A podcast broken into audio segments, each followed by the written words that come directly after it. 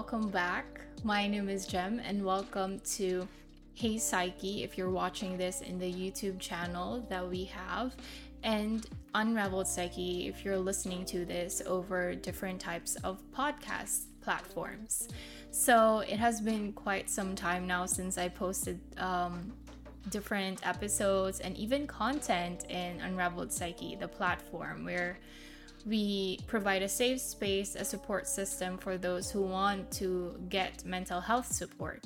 And it has been quite a while because I've also been trying to take a break from all of it. It has been extremely overwhelming in a great way. And you know, sometimes it's very taxing when you're trying to help other people to the point that you forget that you also have something to take care of, which is your mental health.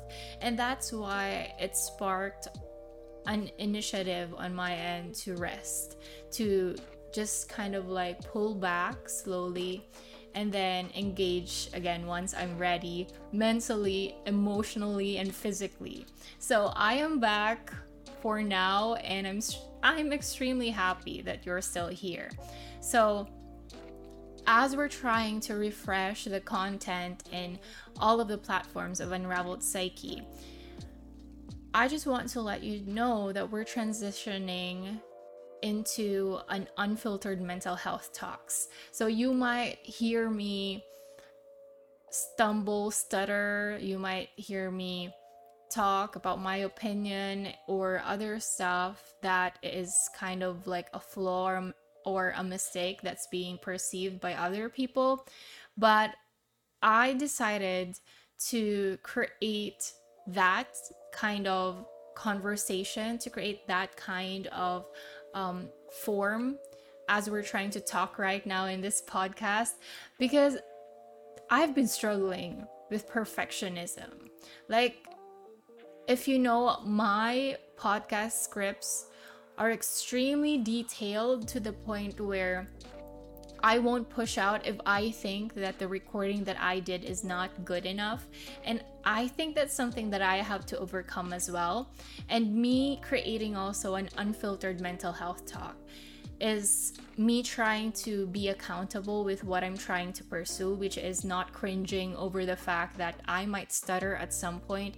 Because, mind you, you might listen to the videos that I push out or the episodes that I push out and you you don't hear some stuttering you know and other imperfections but there are imperfections and flaws that are happening behind the scenes. So, this is also me trying to be accountable with myself. And also, I also want to encourage you that um, you might be pulling yourself back and trying to get out of your comfort zone because you think you're not ready yet or you're not it's not perfect enough or the standards that you have set for yourself is not yet enough so that you would pursue the venture that you have. And I think talking in an unfiltered way, like what I'm doing right now, which is stuttering, I think talking in an unfiltered way is extremely helpful and encouraging to other people as well because they see that it's not a smooth path. You're not always going to be good at something that you're doing Heck, I'm even rambling right now because I haven't scripted this. But yeah, that's the point of what I'm trying to do um, is to create an unfiltered mental health podcast for you all. Of course, there will be some where it's not because, for example, in meditations that I will be excitingly sharing with you eventually. But right now, we're focusing on this moment. We're back now, we're functioning extremely well how are you? Let's talk about you right now. How are you doing? I hope you're doing extremely well despite the current events that have been happening. And I hope you're doing great or coping greatly in your life. And if you're not, that's perfectly fine. Your feelings are extremely valid. And this is a safe space where we talk about that. This is a place where we talk about our mental health. We talk about empowering other people, building ourselves up so that we could also build others up, and also becoming accountable with the flaws, the toxicity that we have, and trying to change our behavior for the better. So, welcome to Unraveled Psyche, and this is our first podcast in October. And I'm just so happy that I'm starting again because it has been so long. Today, we're going to talk about empathy. You might have not heard about that word yet, or maybe you have, but in a context where it's all wrong and it made you confused of what it really is. You see, when we're talking about empathy, we're not talking about sympathy. It's not equal to sympathy. Of course, they rhyme, but their meanings are totally different. Sympathy is feeling pitiful towards someone who's experiencing a tragic moment. And empathy is understanding people by putting yourself in their shoes. It's a common term, a common phrase that we usually encounter when we're talking about empathy. But that's extremely important for us to understand. Empathy is understanding people by putting yourself in your in their shoes, in their situation. You're not motivated by pity or sorrow to understand their behavior, but rather you understand because you're taking in their story and their perspective by looking deeply at their issue. You're looking at their past. You're looking at that at some point, or even now, they may be toxic, or you may be looking at why is this person responding to specific things around him or her or they in a specific way? So you're taking in their story and their perspective by looking deeply at their issue. And it's extremely awesome when you're able to see the full version of who a person is. You know, the good, the bad, and without judgment. You see the good parts, their bad parts, without anything in mind that's criticizing them, but rather your intent is to extremely understand them. And the best part when you empathize is that you help people you lighten up the stress that they're feeling because let's face it, it's stressful when you feel misunderstood. And empathy clarifies them, and that helps you see them fully, and that makes them feel better about themselves. However, the bad part about being someone who's empathic is that it it it mentally drains you. It exhausts you, it's tiring, and it takes a lot of work. So it's taxing for the empathic person, the person who is extremely empathetic. And with that notion, you might ask yourself, why can't people give back the care or empathy and compassion that I give to them? So I'm gonna share some points that I think will be helpful for you to understand that. And the first is that the ability to give empathy is not the same for everyone. You know, not giving a crap about someone is easy. I did that when I was in my early teenage stage, of course. Let's put aside the hormones for a second. But yeah, when I was a teenager, I thought putting up walls and being someone who's not expressive is being strong. I I feel strong. I, I thought that was equal to strength, you know, not not breaking your walls or not being vulnerable is equal to strength. But as I grew up, I realized that not giving a crap about someone is easy to do. It's easy to ignore people However, trying to be vulnerable with people is kind of hard. And empathy requires a greater immersion into other people's struggles. It's deep, intentional work. Usually, because it brings some mental weight, some close themselves off and they become unexpressive and apathetic, and that's a term that is the opposite of empathy. You know, it's very important for you to understand that not everyone can give back the amount and level of empathy that you are trying to give to them. People who empathize a lot usually get hurt or drained more. Why? Because it's you who does the work. It's you who does the heavy lifting. And I'm not trying to discourage you to be empathic. Heck, I am empathic.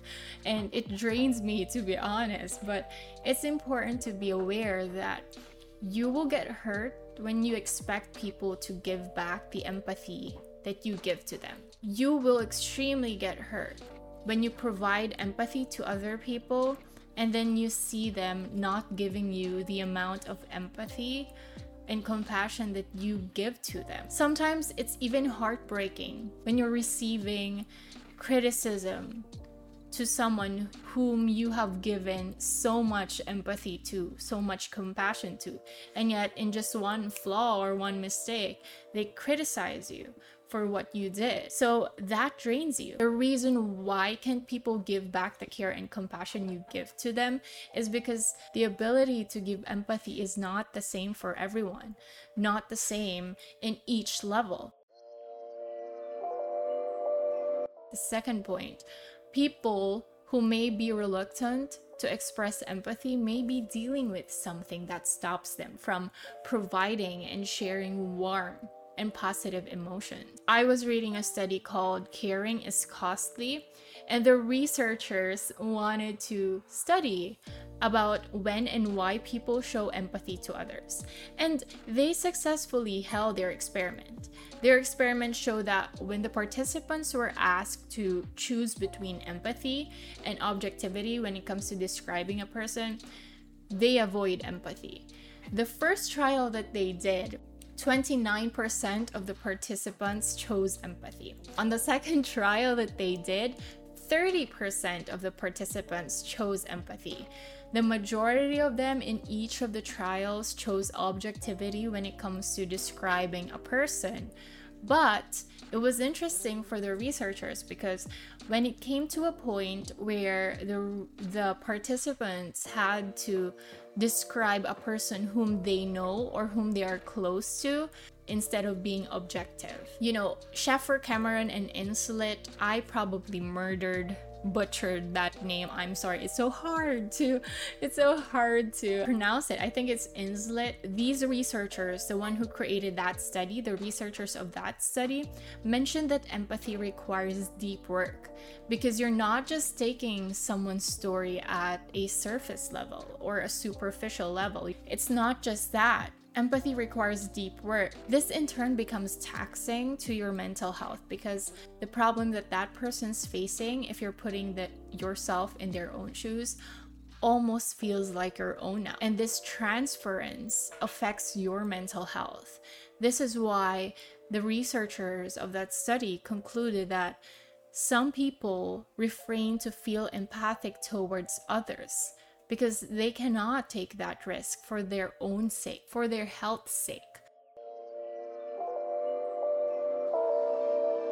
So, if you're the empathic person, this is also the reason why you ask yourself why they don't care, like why they don't give back the same energy and care and love and amount of empathy that I give to them.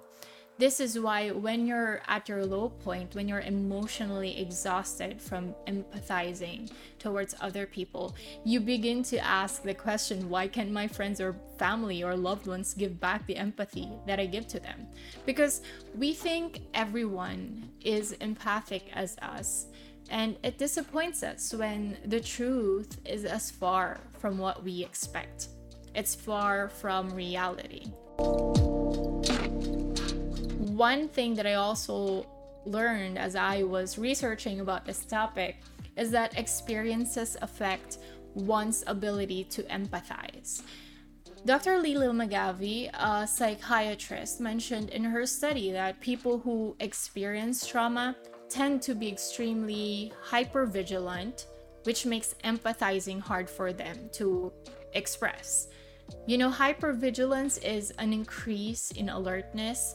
It's staying alert, understanding that some things around your environment may be harmful on your end. It may be a threat. So you have to be hypervigilant. You have to be extremely alert. And empathy is a method of breaking down walls to allow emotion. So These two are in contrast with each other because hypervigilance is you building walls so that you won't get attacked if ever there's a threat in your environment, while empathy is breaking down walls. It's becoming vulnerable. So it's important to note that people who are hyper vigilant, specifically, this characteristic is found in individuals who have survived from trauma. Those who have dealt with that and have not yet recovered yet see empathy as a threat to them that might break them when they need to be strong at all times. If you're listening to this podcast, it may mean that you were attracted to the title. It may mean that you've been asking that question to yourself. You know, why can't the person I love empathize? Why can't the person I love care more or care as much as I care? And what you're feeling is extremely valid. It's not unfair. It's not wrong to ask yourself that. When you're an empathic person, giving off a lot of empathy and compassion to others, at some point, that question will stop you on your tracks and it will help you reflect. But I want you to remember this you are entitled to provide or withhold empathy depending on the situation that you're in. You are entitled to do that. And proper boundaries should be placed so it wouldn't drain you.